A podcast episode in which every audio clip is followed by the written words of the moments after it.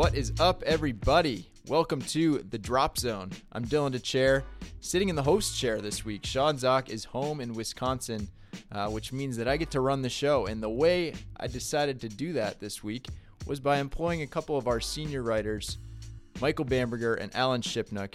So I gave each of them a call to break down what turned out to be a wildly entertaining President's Cup. Uh, Shippy was on his way to the airport, Bamberger at his home in Philadelphia, and I just talked to them for a while, breaking down, you know, what we made of Tiger, the player captain, what we made of the U.S. team, the international side, and of course, uh, Patrick Reed. I hope you enjoy the conversations as much as I did, and of course, let us know what you think. We'd love to get a five star rating. We'd love to get a review, uh, but enjoy the conversations with Alan and Michael. All right, joining me on the line is Alan Shipnuck. Shippy, you uh, you've gotten to know this part of the world a little bit. That they were just playing the Presidents Cup in. You were just on a big trip. You weren't actually on site, but uh, still, I know you were watching intently from home. What a Presidents Cup! Yeah, it was a good one. I mean, it was memorable, and you know, my choice came down to do I want to go to Australia and play all these golf courses, or do I want to go into the President's Cup and, and watch other people play them? That was an easy choice. So I have no regrets on, on, on skipping the President's Cup in favor of the greatest golf trip of all time. But um, yeah, it was it was a terrific President's Cup. We needed the international team to come strong and make it a competition and and add some suspense. As soon as singles started, you kind of got the feeling that the U.S. was going to win, but at least we, we had that feeling on day four, not day two, like last time around. I mean, it was it was quite a um, a spirited effort from a very likable international team, and obviously Royal Melbourne was was a bit of a uh, you know a star. Um, actually, probably was the star of the entire thing, along along with Tiger. So, uh, I think between the the the young, scrappy internationals like Sung Jae and Abraham Ancer, and um, you know, folks we kind of fell in love with this week with Tiger's stellar play, with with the incredible setting of of Royal Melbourne, uh, with the Patrick Reed controversy, and then uh, a lot of fun momentum changes throughout the week. I mean, it was it was about as good as you could hope for, short of the internationals actually winning, but that might have been too big of an ask. Yeah, I mean, if you had told me, you know, a week ago, oh, the U.S. won the President's Cup, it would have yawned generally in your direction, but it, it kind of worked out perfectly the way it played out. They upped the degree of difficulty for themselves by playing so poorly the first couple days um, they kind of handicapped themselves. Maybe that maybe they should always start like three or four points down. I mean, it's not a bad idea. The um, you know, we'll see. Ernie Els' top secret Moneyball approach to the pairings. Maybe there's something to that, um, and and that they can carry some of that success forward. Yeah. Um, well, so but, you filed a uh, you filed a report card for golf.com right on deadline, actually, I will say. Maybe you were motivated by wanting to go to bed. But um, I want to just run through a few of your grades. And let's start with the good stuff, actually. So, Tiger Woods, the player, received your top grade. You gave him an A. plus. What was it like watching Tiger this weekend? Uh, it was just, it was so satisfying. It was, it was, it was, it was an artistic, it was an artistic triumph. You know, it was, it, it was the kind of golf that only a handful of players who have ever walked the earth could summon on a course like that. I mean, the precision, the creativity, the the total control of the golf ball, just the, the utter mastery.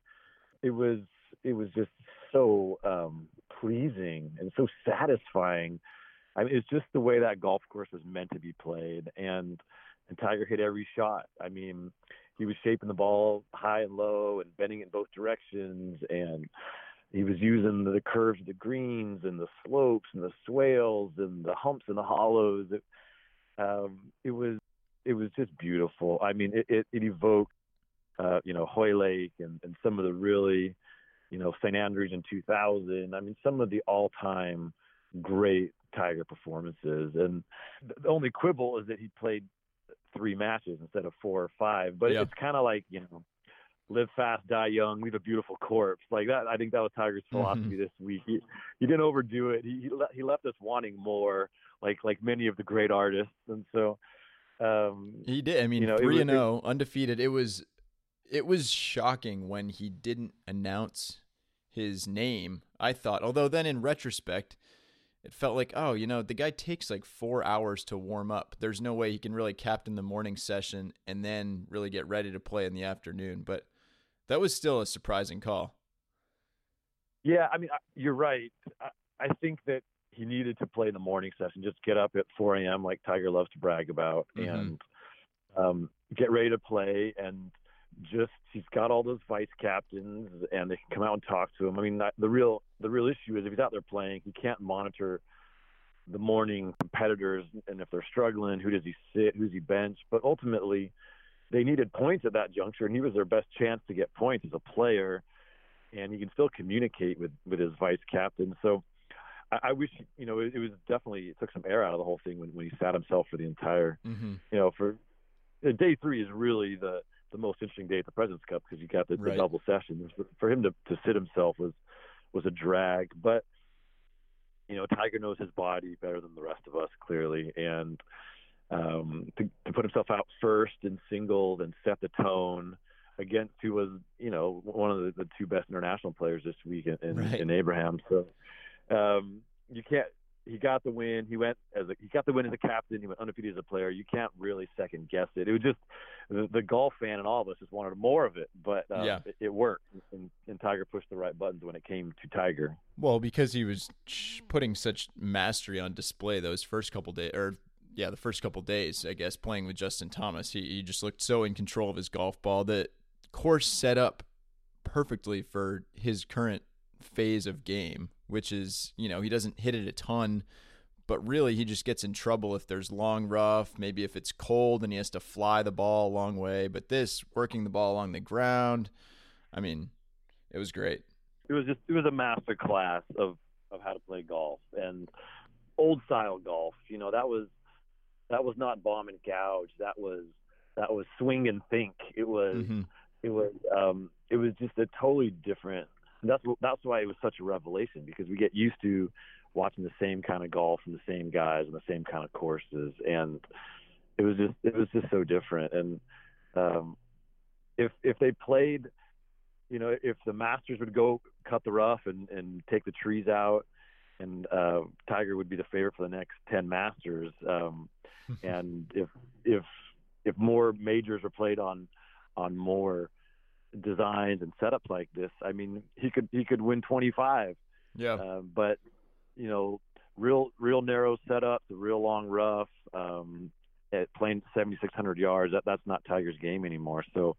Um, it was just it was kind of like turning back the clock you know this this was like watching Seve in the 80s um it was it was that that's kind of how how I felt you know when you watch those old the highlights of how Seve navigated the the links land. I mean it was really it kind of evoked that for me and uh, it was it was just so much fun to watch. And he capped it off with that incredible uh you know walk in. He was he was shaking abraham Ancer's hand by the time the ball actually went into the hole. I don't know if he ever even got it out of the hole but uh that, that was pretty amazing. And it made me think like watching that how crazy is this that we're just sort of taking for granted that oh tiger's going to go off first in singles. He's going to you know dismantle Ancer i know it was he only won by a couple up but um, the match never really felt in question. Uh, it's just a, a crazy place for him to be, especially that he's captaining the whole thing. that's right and and where he was 2 years ago I mean it's still you know I know we talk about it a lot, but we it's almost like you can't talk about it enough because it's so insane. Exactly. I, that's just, just what I was going to say. I mean, where he was in 2015 with the chip yips and um, shooting 85 at the Memorial and, and gouging a foot of turf off the, the first tee at the old course, and then you know the DUI in 2017. I mean, think of that. Think of mugshot Tiger Mm-hmm. and how where he was in his life and his game. His, his back was a mess. But, you know, he's telling people he was done.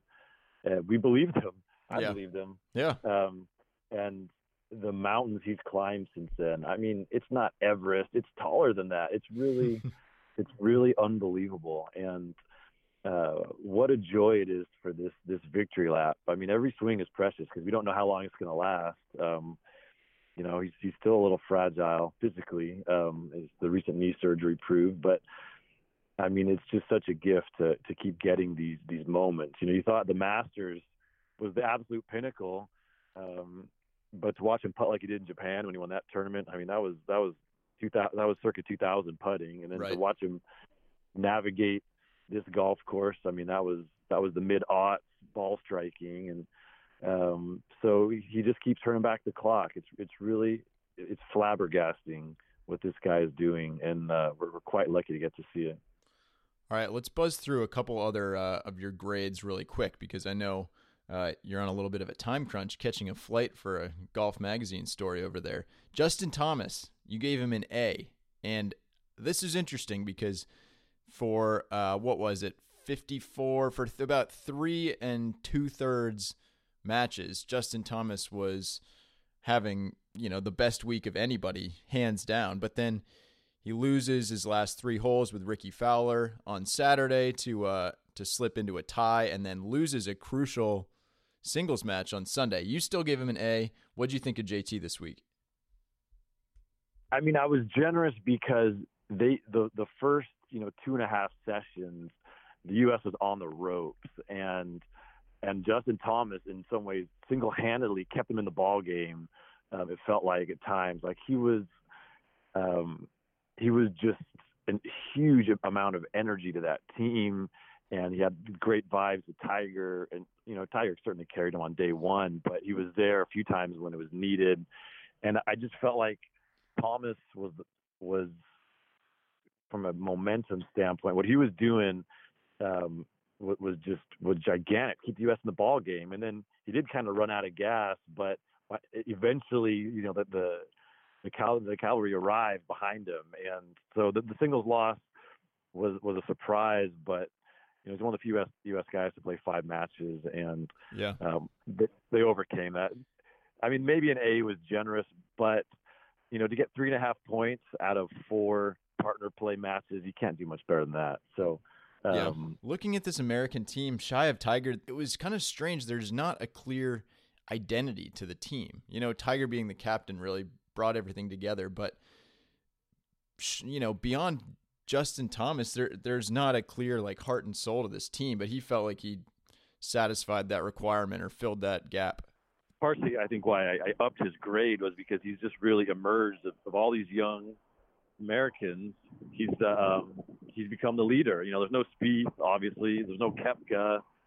Um, Dustin often looks disinterested at these team events. Yeah. Um, feel like like JT has clearly become the guy for the Americans yeah. um, between you know Paris and Royal Melbourne, and so I'm I'm giving him credit for that too because like you say, we Tiger's never been a great Ryder Cup player. He's been amazing in the President's Cup, but. Yeah um, you know, who, who's going to carry the flag forward? You know, Patrick Reed is now radioactive. I mean, uh, these, Phil is, is riding off into the sunset. I mean, I think it's pretty clear that these American teams are now going to belong to Justin Thomas, and um, those are big shoes to fill. But I, I thought he really he really came through when they needed him most. Well, and he clearly loves it, and I think in some ways that's what we need as viewers and as you know interested parties watching the Presidents Cup. You need these guys to be invested JT obviously was. All right, let's switch over to the internationals. You gave out one A plus, and that went to Sungjae Im, who went three zero oh and one. We still, you know, don't talk about this guy enough, but he's spectacular. Uh, what was your favorite part about watching Sungjae this weekend?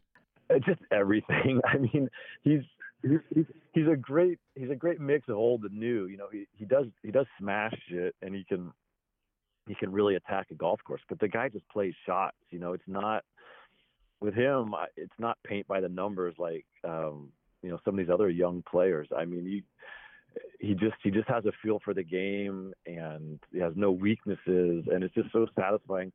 I could watch his little slow motion backswing yeah. forever. It's probably my favorite swing in golf. I, I love his little smile when he does something uh, to help the team. Like he, he's a very likable yeah. personality, and um, you know, I I did a story on Sungjae for for Golf Magazine um, in LA Open, we went out to Korean barbecue in downtown LA, which was a blast. And he was talking then, like he said, his biggest goal for the year, more than winning majors or anything else, was to get the President's yeah. Cup and um, you know to make a great showing for for Korea and for their national team. And so uh, you know, I, I I knew how much this meant to him, and to see him come through like that, when again the international team was also looking for an identity because they constantly are, right? They often are, yeah. I mean, we all love Adam Scott. He's a great gentleman, and he's, he's got a terrific swing and all that. But he's never kind of been able to be the team leader that, that they need. Um, you know, King Louis, of course, we all love his golf swing, but he's such, he's so such an introvert. You know, he's got the resume and he's playing a bunch of these teams, but he wasn't. He's not really going to be their leader. Um, you know, the internationals were searching, and and Sungjae turned into their MVP, and he he took on that role. Um, and I thought he was charismatic, and I thought you know he obviously delivered on on the golf course. So mm-hmm. uh, it sets them up, you know, with the guy's what 22 years old. He's he's going to be there forever. So they they kind of found a new cornerstone, and that that was big for the internationals. All right, so you gave out a few other A's. You gave Patrick Cantlay an A minus, Rickie Fowler A minus, Xander Schauffele you gave a generous A minus, uh, and then on the international side, obviously Abe Ancer impressed. He got an A, but let's buzz down to the bottom because well, let's start with poor Haotong Li. It's hard to have a tougher week than Haotong Li. Get got impossibly benched the first two days, which never happens. There, you know, there's only four guys total that sit, and he was two of them. Um, so you got a feel for Hao Tong. He got an F. well, I mean, uh, Ernie Ernie is the guy, right? He he he made the judgment, and I think it tells you all you need to know about how prepared and how motivated Haotong was that he, he got benched. And then when he had a chance to play, he got smashed twice. So it wasn't like he he he, could, he didn't exactly have anyone pining for more Haotong. I mean, we thought when he when he played, he was awful. So um, I mean, it, it's tough, right? You get benched like that, it, it's going to dent your confidence. You feel a little out of it, and yeah, it just hurts your pride. So it's not easy to go out there and play after the captain just showed zero confidence in you. But mm-hmm. um, you know, he did he didn't he didn't deliver. So he did not. Well, maybe, and, maybe it should have been a D minus. I don't know. Uh, no, no, I know. I mean, I think that that's fair. Especially, you know, he he hit out of order. He, he was hitting balls backwards off trees. He, I mean, had a, he had a tough week. Uh, in some ways, who sits in these things is just as interesting as what actually goes on. Uh, that, I mean, that's all the fun and the intrigue, right? Is who gets picked, who plays with who, who sits. Uh, Bryson DeChambeau got benched a bunch by his buddy Tiger. What did we make of that? That was interesting. I mean, you know, Tiger is so discerning, and like for him to play Cantlay five times and and to keep you know give splinters in Bryson's booty. I mean, it kind of tells you how he assesses their games, but also yeah. but also their personalities. I mean, Bryson is a very quirky dude, as we know. He does things a very unusual way, and I think that's okay in a tour event, but in the partner play, a little unsettling. And so, uh, yeah, I mean, some of it is is a repudiation of his game, but I think a lot of it is also just his approach and his personality. And I, Tiger likes him; he plays practice rounds with him. But I think, in his judgment, this guy was going to be hard hard to pair other players with, and that's the captain's job is to to render those those harsh judgments, and, and Tiger did. I know. Well, that's what's interesting is that the it's the easiest default thing is to not make those difficult decisions. You know, not sit anyone two consecutive matches, uh, etc. But I guess Tiger did that with himself, but he he really did it with Bryson. You gave Bryson a C minus, and let's go to the bottom. I actually thought you were pretty charitable with your. Uh, sometimes you're a tough grader. I feel like you gave everyone a little bit of benefit of the doubt. I, I think it was just because it was such a fun cup. You know, if yeah. um, maybe I was just intoxicated by the uh, the good feelings of the um, of the event and perhaps what I was drinking while I was watching it. But no, it was um, it was in the end it was it was just a good show. So uh, you got to tip your caps to the competitors. I mean, they're the one they entertained us for four days, and um, so I guess maybe I, I was I was a little generous. No, no, I don't think it's a bad thing. I mean, winning also takes care of everything, as we know. But Patrick Reed was the one guy we have to talk about. Patrick Reed you gave him an F plus. He uh, he was not good, losing his first three matches alongside Webb Simpson. Uh, his caddy shoved someone, punched someone. Reports are still kind of coming in, and no doubt getting buried along the way. I'm not sure we're going to get full transparency on this one. I mean, and then he he comes out and does Patrick Reed things. Goes what was he six up through seven holes on poor CT Pan yeah. on Sunday. So I mean, just a this was Patrick Reed in full this week. We got everything. I mean, I don't, where to even begin with this guy? What what his his future on the U.S. team? I mean, does this change things for Patrick Reed at all? Well, Tiger went out on a limb to kind of rehabilitate Patrick Reed after all the messiness in Paris, and this is how Reed repays him. I mean, of course, when Tiger picked him, he couldn't have known that Reed was going to become embroiled in a cheating scandal the week before the Cup. But Tiger knew it was a risky choice. I mean, dysfunctional people make for bad teammates.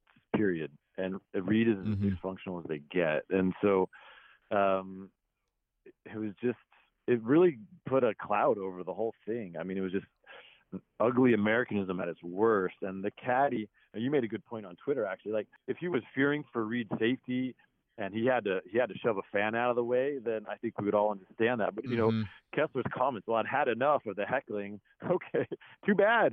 Like you don't get to jump off a cart and yeah. punch somebody or whatever whatever did in fact happen. That was one of the most incredible statements I've ever read. It was like, you know, he came out, didn't apologize at all, said basically every other caddy would have done the same thing, but in the same statement was, you know, basically self-incriminating that he just he was just fed up. He had heard enough. Someone said something mean to Patrick Reed, which must happen all the time, especially at these events. So he just hauled off, and I, I don't know if he hit him or shoved him or whatever, but I can't remember so much attention being on someone for a negative reason, anticipating that something bad was going to happen, and then that thing happening even worse. I mean, Brandel Chamblee was saying at the start of the week that the U.S. team had made a deal with the devil when they brought Reed on, and, and things just descended from there. And the fact that he wasn't even winning team matches, that he, he can't win without Jordan Spieth. He's 07 and 0, I think, without Jordan Spieth in these team matches. I, I mean, the poor guy, it made you feel for Reed because things just piled on and on and on. Or maybe it didn't. I actually yeah. don't think most people did feel for Reed. Yeah, I didn't really feel for Reed. I mean, it's just every time you want to extend some sympathy to him, it just gets worse. I mean, like that that shoveling gesture was just pathetic. Oh, you know, yeah, like he's just essentially taunting the entire game. To say nothing of of the PGA Tour, who showed no backbone. Um, I mean, that was a slap in the face of Tiger Woods, who showed a lot of confidence in him, and it was just that was it. That was that was embarrassing for him, for yeah.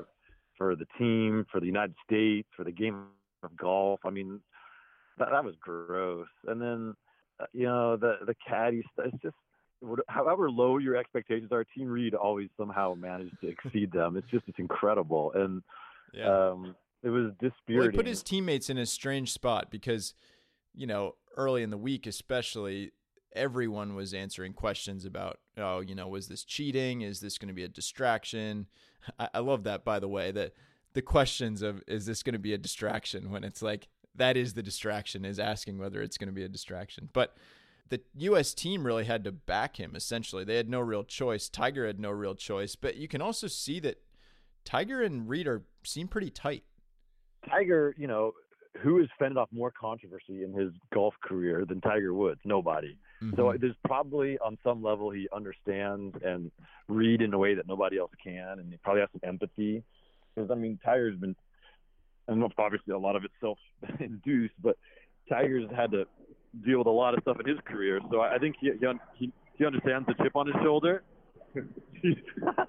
I got a plane landing on my head at LAX there. Uh, but um, oh god, that's good for audio. Yeah, but um, you know, I I think uh, you know, Tiger's a contrarian. He's an iconoclast, and you could you could generously say the same things about um, about Reed. So uh, there, there may be some affection, but it, they were they were wedded by this this captain's pick, and so as you said, Tiger had to throw in with with Reed's lot this week. He had to go all in on Reed because not only did he pick him, but he needed him to deliver. And and Tiger's a stubborn guy, so he's not going to pick him and bench him, which he should have. He just kept doubling down, doubling right. down, doubling down. I mean, Tiger was a million dollars in the hole at the blackjack table, and he's still you know pushing chips out there because he had to. He was Reed was his guy, right? And you know, finally in, in singles, he at least delivered some some pretty good golf, but um, it was it was messy and ugly, and um, how much how much better would we all feel if Brendon Todd had been the the captain's choice, right? You know, I mean, we're all we were calling for it in real mm-hmm. time. Mm-hmm. That that's my biggest complaint with, with Tiger as as, a, as the captain is he didn't he didn't need to take Reed and all his baggage. He didn't need to put him out there four times, uh, but he did, and it really it really put put a negative feeling in the air uh, this whole Presidents Cup. All right, you gave T- Tiger a B minus. I know you've got to run over there, but let's leave things on a more positive note. What would you have given Royal Melbourne, the golf course, as a grade if you had included it in your uh, in your column here? Well, just A plus plus. I mean, it's not Royal Melbourne's fault that it, the modern game has overwhelmed it. I mean, you know, guys at nine irons and the par fives, like that was that's dispiriting, and it takes away some of the fun um, of how you know if you're hitting a four iron into some of those greens, how you really have to run it up and, and use the the trajectory versus just drop it in a you know a short iron. But nevertheless, it was it was spectacular. It looked it was just gorgeous on TV.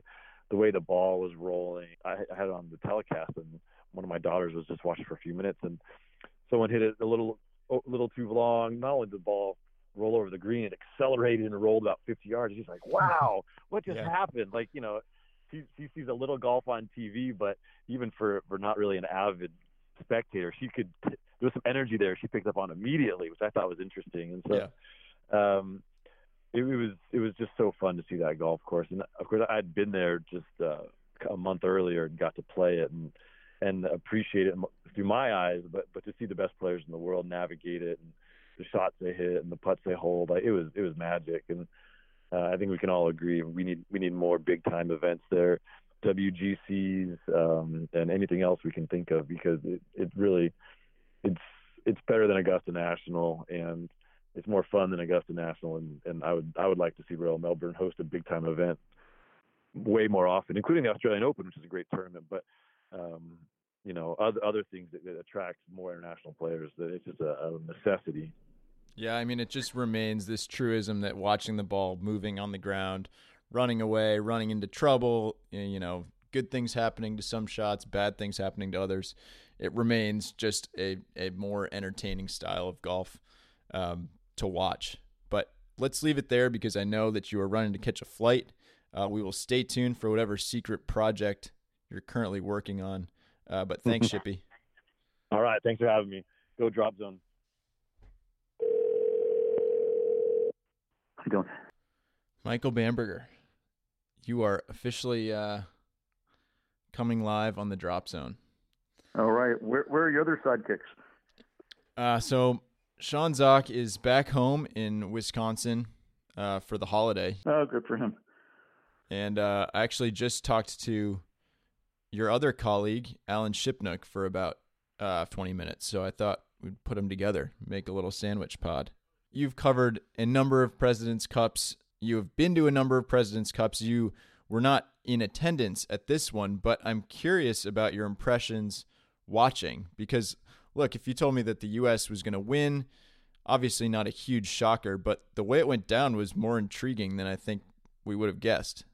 Right. Uh, and uh, I think we were both thinking that it was going to be close all along. And uh, I thought the internationals would win because I thought the jet lag uh, and the uh, and the peculiar nature of that Royal Melbourne course would just be uh, too much for the Americans coming in late as they were. And and I think Paul Azinger observation with that, given give them give give these guys four days, and they're going to get over jet lag, and they're going to figure out the course. I think that was a uh, that was a very telling one. But then there was, and I know people are tired of this, but I think it's very significant. That Pat Reed wrinkle is very, very mm-hmm. significant because he, you know, many would say he flat out cheated uh, it, it, in that Bahamas event, and now he's on your team and you've got uh, you're you're the team captain, you're Tiger Woods, you're Webb Simpson, you've agreed to play with them. You can't, to use a phrase, throw him under a bus. You've got to do, you've got to embrace mm-hmm. him, even though even though every last person on the team, if you gave him truth serum, would say it's repulsive what he did in that trap. It's so antithetical to everything that golf stands for. And yet, this guy's one of your 12 guys. And not only that, he's a big presence with a big personality. So you're balancing that. It's a very significant factor, I think, uh, uh, in this victory, and uh, it's a credit to a lot of things. You know, the skill of the golfers, uh, but I think first and foremost, uh, it's a credit to to Tiger in a new area for him of management of other people, uh, and uh, and he did it beautifully. I couldn't get over how much he seems to enjoy, you know, having the earpiece in, hands in his pockets of his, you know, jacket, kind of strutting around and seeing what's going on. What were your impressions of Tiger, the captain? Obviously, we've seen him, you know, be a vice captain before, but this was something different. He looks great. You know, he's got that uh, the zippers halfway down. You can see a little bit of shirt, and he wears. You know, he's never playing with that ear thing. Uh, Rob puts it in his ear for him, and it's you know it doesn't fall out. You know, like it does for for a lot of captains. And he looks like he knows what he's doing, and he uh, and he does know what he's doing. I mean, Tiger Woods is a highly competent person. He's not going to do something and not be good at it. He doesn't make fun of himself particularly. Every once in a while he does. Uh, but I was deeply impressed, and I think there's a level here, and I'd like to hear your opinion about this. But Tiger's an only child, like Rory's an only child, like Nick Faldo is, like I think Justin Thomas is, uh, and uh, and only children miss out on something. And one of the things they miss out on is the give and take of being uh, uh, a sibling. Of course, you know he had uh, half brothers and sisters, uh, but he never he never knew them or didn't grow up with them and uh, and then he was such a guarded personality for so long because he was trying to beat Davis Love and Phil Mickelson and all these other guys. And now this generation has come up that is far younger than he, and uh, and they're almost like his kid brothers. And uh, you can see it in the way he responds to them, and you can see the joy he takes of being the big brother and uh, mm-hmm. almost half a father, but mostly big brother. And uh, you know, it's part of the remarkable uh, evolution of the man. I think it's been very exciting to see. What, what, how about yourself, Dylan? What are your impressions of, of Tiger the Captain? Well, my impressions were it, it was in some ways hard to separate uh, during certain points Tiger the player from Tiger the captain. It, then it became very easy to separate it. But the first couple days, I was really struck by okay, once things are going poorly, this U.S. team suddenly there's not a lot of identity on the team. And the exception to that is Tiger Woods and it is Justin Thomas. Uh, Thomas in terms of the, that younger generation of players, but then Tiger, you know, obviously being the leader and the captain and and the the greatest, you know, arguably of all time. Um, but I, I was just struck by, okay, Tiger's really holding this thing together because yeah, you have a lot of great players, but you don't necessarily have cohesion or anything like that. And I think I do think the Patrick Reed thing, it just kept getting bigger and bigger. And it I was saying this to Alan, I don't remember you know us having such anticipation for something in in a negative way and then that thing somehow exceeding our expectations. I mean, the, you mean you thought it was going to be bad to, and turned out to be worse? Is that what you're saying? Exactly. Well, that is true. That is true because there was no contrition. Well, he he went 0 and 3. He was he was unapologetic. His caddy shoved a fan and, and was even more unapologetic about that. Basically incriminated himself in a statement and said he, you know, got pissed and hauled off and hit a guy from the sounds of it. Um, that part of it was a disaster. Anyway, this started off as a thought about Tiger Woods. Patrick Reed put Tiger in a very interesting spot, and I think in, that was one of the one of the more compelling subplots was how the entire U.S. team was going to handle that. No question. Patrick Reed put Tiger Woods in such a bad spot here, and it took all the group, Tiger Woods and the ten other players, uh, to, to overcome it uh, because of uh, all the all the reasons you decided. Because there was no contrition. Uh, he, he because he, because he made a bad situation worse. I mean, the first thing any child learns is to take a bad situation and try to make it right. He made it he made it harder and harder for Tiger. So they uh, so that they they all really did rally around Tiger, and they had uh, and they had the golf skill to do it. I mean, you hear that a lot that you know players want to play for their captain, and it's ridiculous. You know, you you played team golf at uh, at Williams, and you know I don't know what your relationship was to the coach, but I'm sure you don't want to let your coach mm-hmm. down. You don't want to let your teammates down. But at the end of the day, you've got a you've got a golf skill, and you can only do what that golf skill will allow you to do. So it's easy to overdo this but on the other hand, we have so few opportunities to do it in golf uh, to really see how people respond. And of course, the, that, so then we watch the shots, and the shots are very interesting. But the shots in singles are really just a guy in his golf ball. But then we get to see the shots of of the reaction, you know, and uh, and there's Kuchars and there's you know there's Freds, Fred Couples, and there's lots of different ones. But one of the most interesting ones to me was how unbelievably reserved and appropriate Tiger was in that interview with Steve Sands. But then, but then when he got away, you mm-hmm. know, from you know the focus is on me, and I've got to represent the team and the culture of what it means to be a team captain. But then when we was with uh, Fred uh, uh, a minute later, he couldn't. It, the glee mm-hmm. was uncontainable, and uh, and you could see how much it means to Tiger Woods to be on a team, mm-hmm. just to be on a team. And he's been on teams. You could say he's been on teams, you know, since the late what 90s. Uh, uh, certainly uh, uh, at the Country Club uh, for for Crenshaw's uh, uh, famous team there. Um, but uh, but I don't recall him ever being on a team like this. Years ago, uh, he actually said this uh, directly to me. Uh, I was asking about his so-called indifference uh, to to team play and Ryder Cup mm-hmm. play, and he says to me, uh, and he says to me, uh, how what what was Jack's record uh, in uh, in Ryder Cup play?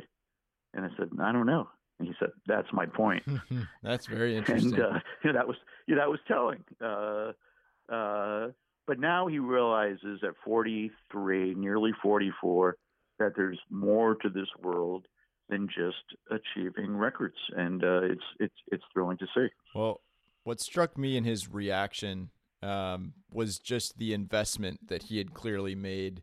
You know, investment of time and attention, but definitely emotional investment.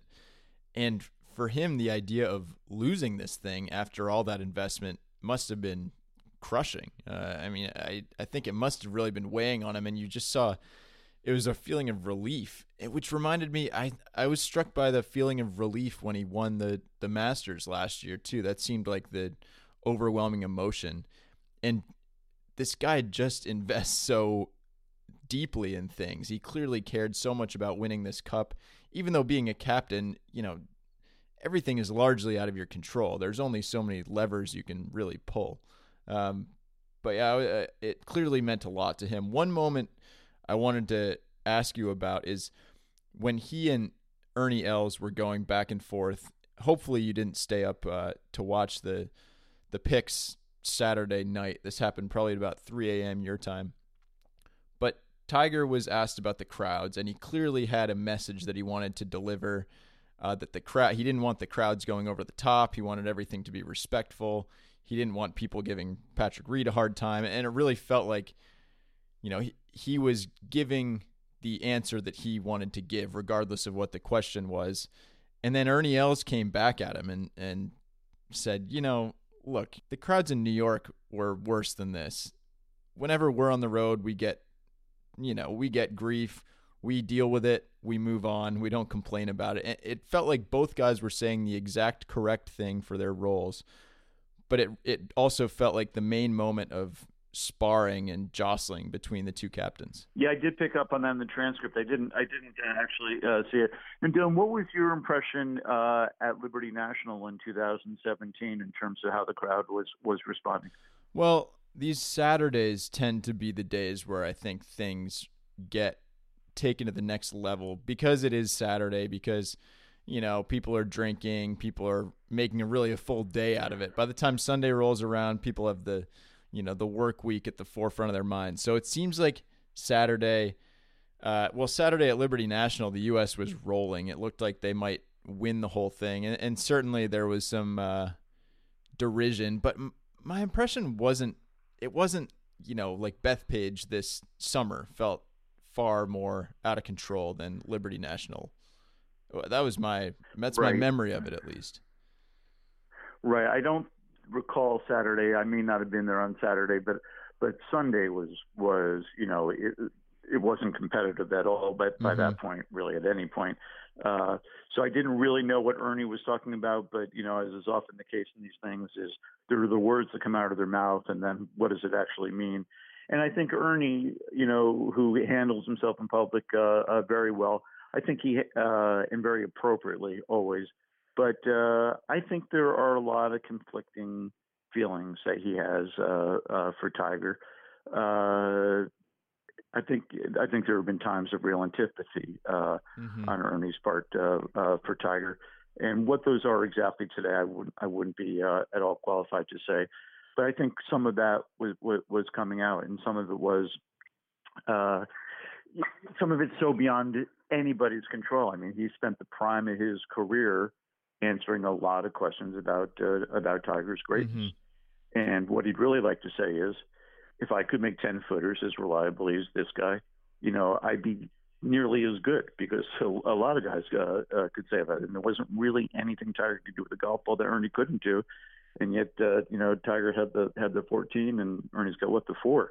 Uh, so I think there was, I think there, I think you picked up on a very uh, on a very interesting moment, and I think Tiger has a very deep understanding of his presence. Uh, that he could say one thing in a press conference and it might actually uh, uh, influence uh, uh some people. Um, mm-hmm. So that was, uh, yeah, that, that that was a very uh, telling moment that that you picked up on. I did feel for Ernie because in some ways this was, you know, microcosmic of his career-long relationship with Tiger. You know, he's he's yeah. putting up a fight, close but no cigar, close but no cigar. Just not not working with the same talent that Tiger was. In this case, the loaded U.S. team versus. I mean, when that singles lineup came out, and you really look at the one-on-one matchups, it just doesn't look good for the uh, the guys in yellow or gray or green or whatever the internationals colors really are. Yeah, uh, you know that's true. And you know, just to get back to Dylan, something you said uh, a minute ago about about relief. I think that was very insightful, Dylan, because I think you know we've you've watched Tiger for years now, and I've watched him his whole career, you know, going back to his amateur days. And uh, I think what you just said, I think re- there's so much pressure on him to win. And I think there's he loves winning, he loves beating the other guy, but he almost hates losing more. Now, in this particular case, all there is is winning and losing. Well, there's a tie too, but that you know, uh, but but but leaving that aside, now he was under a lot of pressure here because Hero, the, his sponsor of his event the week before this big international event, did not want to change that date. And he and you know I don't know the ins and outs of it, but I know they did not want to change the mm-hmm. date. They, you know they changed it by one day, but that's nothing. But it wasn't like they moved it two weeks or just said, well, let's not have it this year so you can focus on your on your on your President's Cup.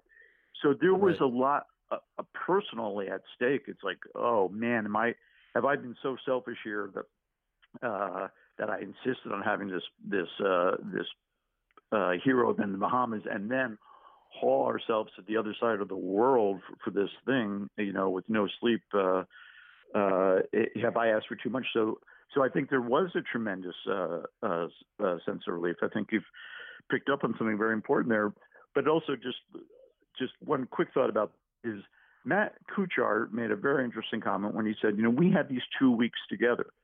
Two week, you know, look, if you and mm. and uh, and Sean and and and Shipnuck and I went off on a uh, on a golfing trip for two weeks, you know, we, we have yeah. we have you know we have great relationships now, but imagine how much they would be enriched by you know nothing but golf for two nothing but golf and meals together and and talking about our lives and where we are mm-hmm. now and where we've been and where we want to be for two weeks. You don't get that in real life, and they and uh, and they did get the gift of that, and I think uh, Kuchar picked up on that, and I think that's a uh, insightful to say the least. Yeah, I mean, so I wasn't in Australia, but I I did spend that week in the Bahamas uh, with these guys, and that was the most striking part about it. Is it was just two thirds Presidents Cuppers. You know, there was some family there. Obviously, then they spent their entire flight together they're going to be on a come down now after spending all that time together. Uh, and one curiosity in that regard is what happens with Patrick Reed now? Because this is not a story that's going away. Obviously, it speaks to bigger things in the game of golf. You know, issues of cheating, what what the penalty will be, if any, going forward with his caddy, um, and it's it must affect his relationships just in general on tour.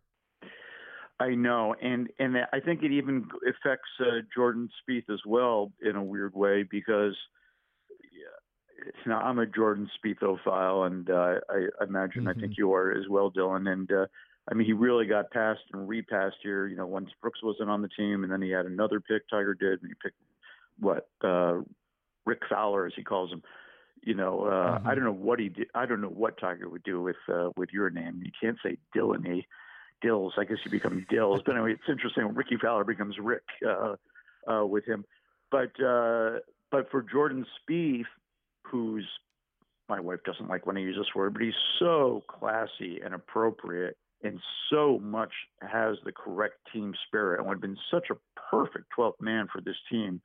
And then you got Patrick Reed uh, instead, and uh, and he's a lone wolf, and he's really not part of, of the team spirit. Uh, yeah, that's a that's a very troubling thing. Uh, and the fact is, well, I shouldn't say the fact. The inference is, you know, I think they say if you, if if uh, I think a state trooper would, you know, or people study this kind of thing would, would tell you that guy gets pulled over for drunk driving person gets pulled over for drunk driving. Well, there's been eight other episodes of drunk driving until he gets caught. You know that that would mm-hmm. be r- roughly statistical analysis. It's very unlikely. I'm not talking about Patrick Reed specifically here because that would be unfair, but it's very unlikely that someone gets caught flagrantly breaking the rules and it's a one-time thing. So now here's this guy who could be having a Hall of Fame career who has a standing invitation for dinner on the first Tuesday night of April for the rest of his life with Tiger Woods and Bob Goalby and Jack Nicklaus and you know and all these other you know uh, grand names of golf uh, for the rest of his life, and uh, and he's got this episode uh, on him. Um, it's really, I think it's serious for Patrick Reed, I think it's serious for Jay Monahan and the PGA Tour as well because uh, mm-hmm. you cannot have a culture in golf of catch me if you can, and if you do catch me, here's the worst part maybe catch me if you can. That's not golf. And then if you do catch me, I'm not even embarrassed about it. No, and, and to sort of tell the viewers, you didn't really see what you saw. That's the I mean, that's the world we live in now, I guess. My question though is do you think do you think his peers care? In, in, in their own golfing lives, do they? Well, is this a big deal to them? Does this feel like, you know, this is this is an affront? The fact that they don't know that they can trust this guy, if that is that yeah. a big deal or not?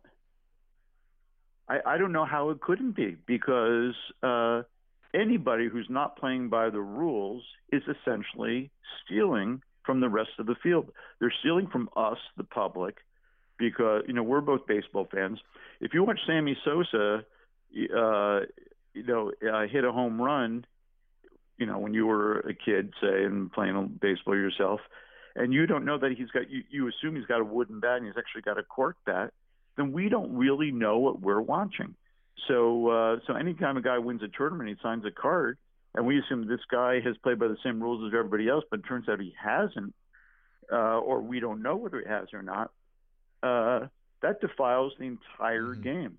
So I don't know how to, to answer your question, Dylan. I don't know how anybody could not be really concerned about uh, about the act here they're going to have to watch Patrick Reed more carefully, and they're going to have to watch each other more carefully because we, the public, have to have we the people, to use that phrase from uh, Australia, but we, we, we, the golfing public who support this game and pay their salaries by buying, you know, all the all the products that they're selling, um, depend on believing mm-hmm. those scores.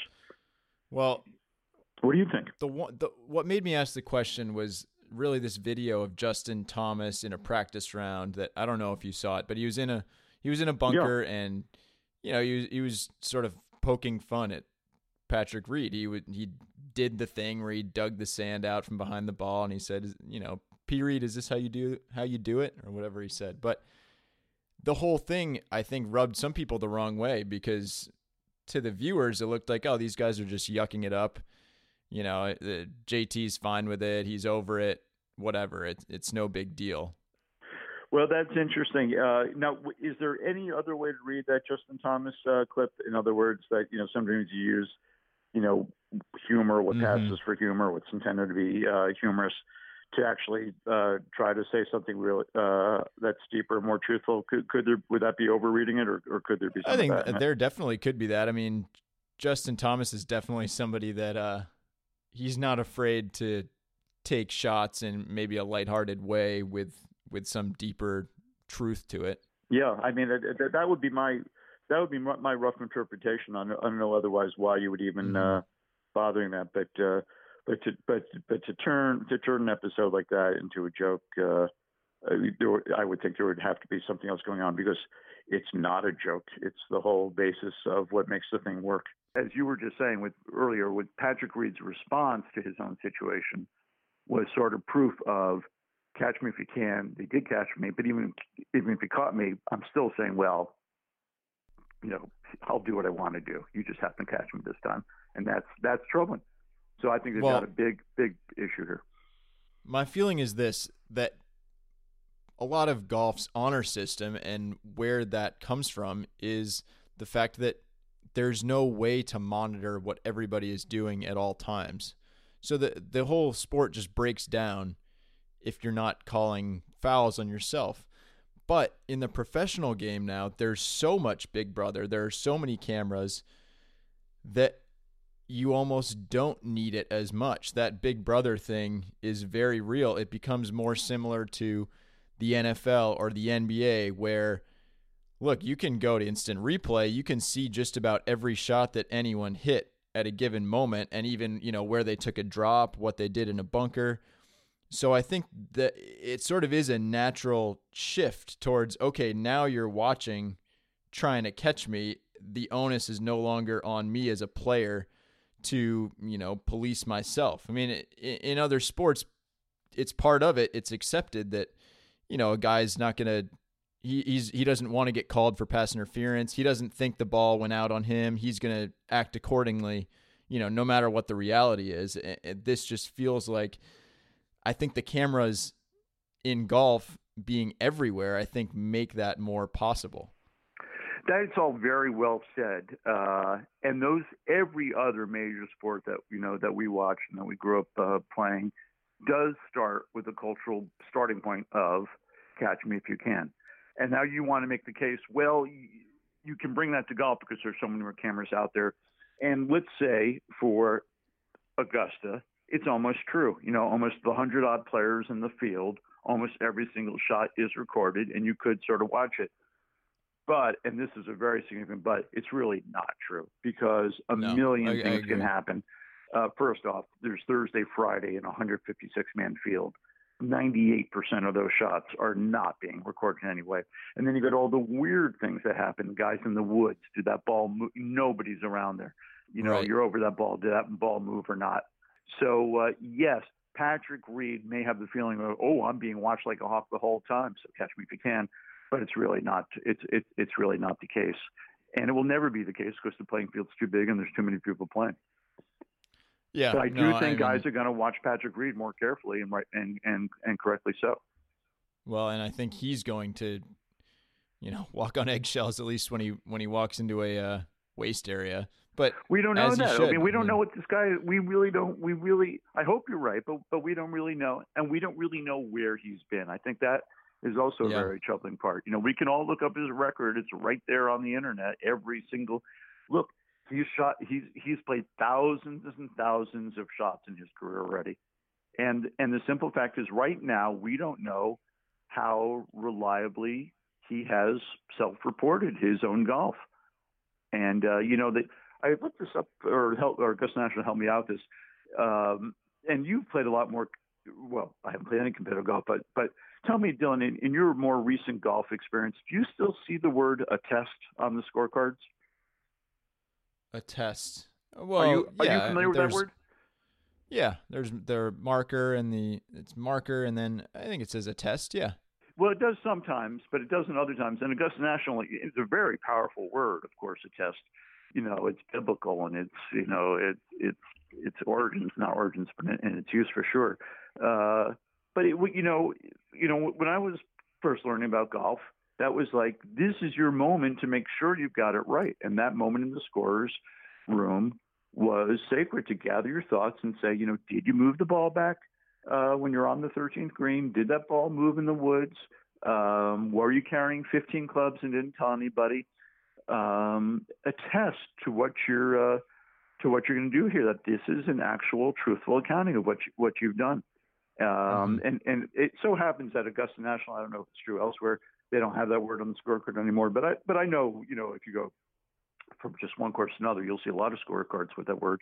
The word itself is not that important, the, what or important at all. But what is important is uh, the act behind it. Are you going to have that scorecard in your hand? Forget about cameras and anything else. Are you going to hand in a truthful scorecard? And by the way, EF Hutton, there's no EF Hutton anymore, but you know, JP Morgan and all these other uh, sponsors that spend millions and millions of dollars sponsoring the PGA Tour. That's what they're that's what they're betting on is the uh, that's why they want to be uh, partners with the PGA Tour is because the because because there's so much credibility from the golfers. And if you mm-hmm. lose that, they're gonna they're they're they're they're going down a very very dangerous path, in my opinion. Well, and I've I've been down this I've, internet rabbit hole of seeing you know there's little grainy clips from the past of it Reed doing something similar in 2015. There's a couple clips of you know he seems like he may have a habit of uh of putting his club down behind his ball in a way that improves his lie. There's a, a clip from I think 2016, the Northern Trust where Peter Kostis is out on the course with him, goes over, sees Reed's lie. Reed pulls out a uh, an iron as if he's going to lay up on this par five, and then the, on the broadcast, Kostis says, "Well, you know, he just put the iron behind the ball four or five times." And then he pulls out three wood. And Kostis says, I mean, the lie that I saw, you would not be able to hit a three wood from that lie. So, anyway, I mean, there's it's it can be dangerous to just go down these rabbit holes, but it, it it feels like this is maybe something this guy has done, and maybe he just you know the most charitable way to look at it would be he just needed this one time call out and now he'll realize you know oh uh, this is a thing i was doing. I didn't totally realize i was doing it. Now i won't do it anymore. Certainly that has not been his public facing approach though. Right. And and and also i think you know he's a he's a very famous golfer who's being uh, uh, scrutinized.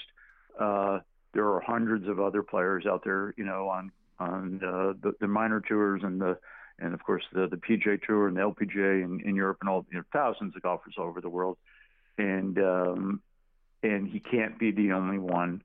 Uh, you know, now you've described one fudged lie, and we know about the other one in the uh, uh, you know in the trap in the waste area at in the Bahamas, uh, they're not one-offs.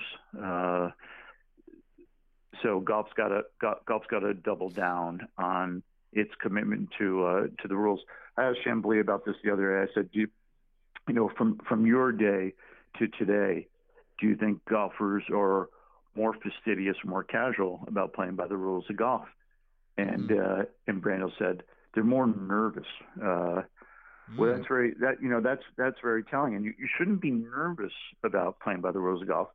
You should simply play by the rules of golf. It's like uh, you know if you if you've done your taxes the right way, you know, I mean nobody wants to pay their legitimate tax, but the fact is, yeah. if you don't pay your legitimate tax, you've broken the law, and uh, and you, you know you're subject to all sorts of penalties and, and, and problems. Now on the other on the other side if you if you just know you've done your taxes right and you sign your taxes and you send it in, you're not worried about a thing. You might hate it. Everyone hates it. Yeah. But you're not worried. Uh, mm-hmm. And and uh, and the same should be true. Uh, the same should be true on the PGA Tour. And the game's the game's really uh, in an interesting place. And uh, and Tiger, I mean, let's just speak for one quick minute here to end on a on a happier note. Yeah, yeah. Those, well, I was going to actually I have two questions for you. Well, but well, how about uh, Dylan? As a good player, I would just like to get your feeling on this. Yeah. How about the balance of those Tiger Woods iron swings? I think he's abandoned the idea of keeping up with the other guys. and I think that that's been really helpful. He's he's not worried if he's hitting five iron and you know someone else is hitting seven iron, and so he's he's surgical with these iron shots. The tempo is amazing, uh, and he looks just so in rhythm. And you know the thing always with him was uh, distance control yardage control, being able to flag your irons. I mean, every golfer knows if you hit it pin high, look, you can hit it 10 feet left, 10 feet right. You've only got 10 feet left. What Tiger's always done is controlled the length his golf ball goes. And I think he's doing that just so well right now. That's very well said. It's it's it. Uh, I I agree with all that. There's absolutely in his driver. I think there's still some some hit to it. But with those irons, every last iron he hit, there was just a swing, just no hit, just a, just the just the swing. Mm-hmm. Uh, and and the speed of the swing is astonishing as well. But it's got so much balance and so and so much rhythm. Yeah, that's all very true. Two last questions. Was there anything you saw from the entire week that uh, that surprised you at the President's Cup? Well, I was surprised that people were surprised that Tiger sat himself uh, for Saturday. I mean, that's his thing. He can't play when it's when it's dank, cold, rainy uh, like that, and it takes it. You know, one thing that we've all picked up on from it from his own comments is it takes a tremendous amount of of time for him just to get his body ready to play around the golf. Uh, you know, and that Saturday was the busiest captaining day of the four days by far because you you know the guys are out there all, all day long. Uh, so I was surprised that people are surprised that Tiger sat himself for Saturday, but I thought he, I thought he was saving himself for Sunday, which was going to be important, and he was going to be a better captain uh, than he would be a player that day uh, because those conditions don't uh, lend itself to as good golf. So I, I was surprised by that. How about how about you? I was I was surprised in the moment, but then thinking about it, it's like okay, well if he didn't if he didn't play the morning session so that he could captain you know, eh, there's no time for him to warm up for the afternoon session. It, it wouldn't have the mechanics of it just don't work out. There's maybe 30 minutes in between making picks and and teeing off. So really it just wouldn't have worked out as long as he wanted to actively be a captain. Um, exactly. He doesn't warm up like you and I do. You and I can show up, you know, in the car park and go to the first tee and go play. He needs three yeah. hours. Yeah. Well, and then my last question, Michael, and where we'll leave this is how will you remember this President's Cup? What will be your enduring image from this week? How will you think about it later on?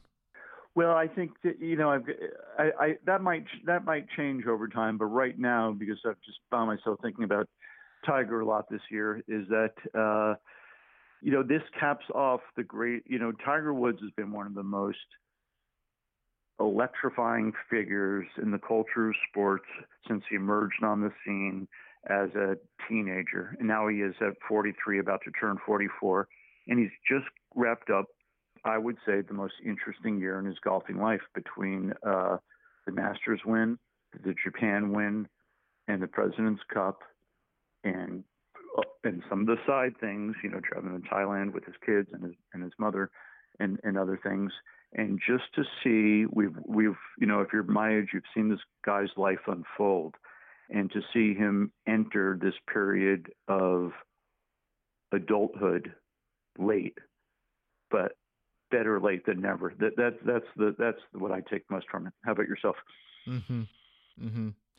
Yeah, I mean, I think his his reaction definitely sticks with me. The way he showed how much he cared about, you know, it's the President's Cup. It it's it's no one has mistaken the President's Cup for the Ryder Cup, but certainly this was an event where he was the captain, he was the player. He took both of those roles extremely seriously. And you could just see the relief, you know, the joy, the excitement, um, and the bond also with the rest of his team, which I think in the past has some of that has been for show. Tiger actually now genuinely does seem to be friends with these guys. Um, and in a more meaningful way. I mean, there's no way for us to really know, but but to the eye, it looks like he's friends with these guys in a more meaningful way. I feel like a lot of that came through just in the way he celebrated when the team won, uh, not just when he won his match. Right. Uh, but really, your answer is the correct one and, and where we should leave this. So thanks so much, Michael. No, no, there's no correct answer. It's fun, Dylan. Thanks, thanks so much. Thanks for uh, for all the good writing you did, and I uh, hope to catch up on your sleep here. That's going to do it for us this week in the Drop Zone. I hope you guys enjoyed those conversations half as much as I did. Alan and Michael, two of the absolute best in the game. If you'd leave us a review, leave us a rating, that would be fantastic, and uh, we'd love to hear from you. Until next week, this is Dylan Dethier, and thank you for listening to the Drop Zone.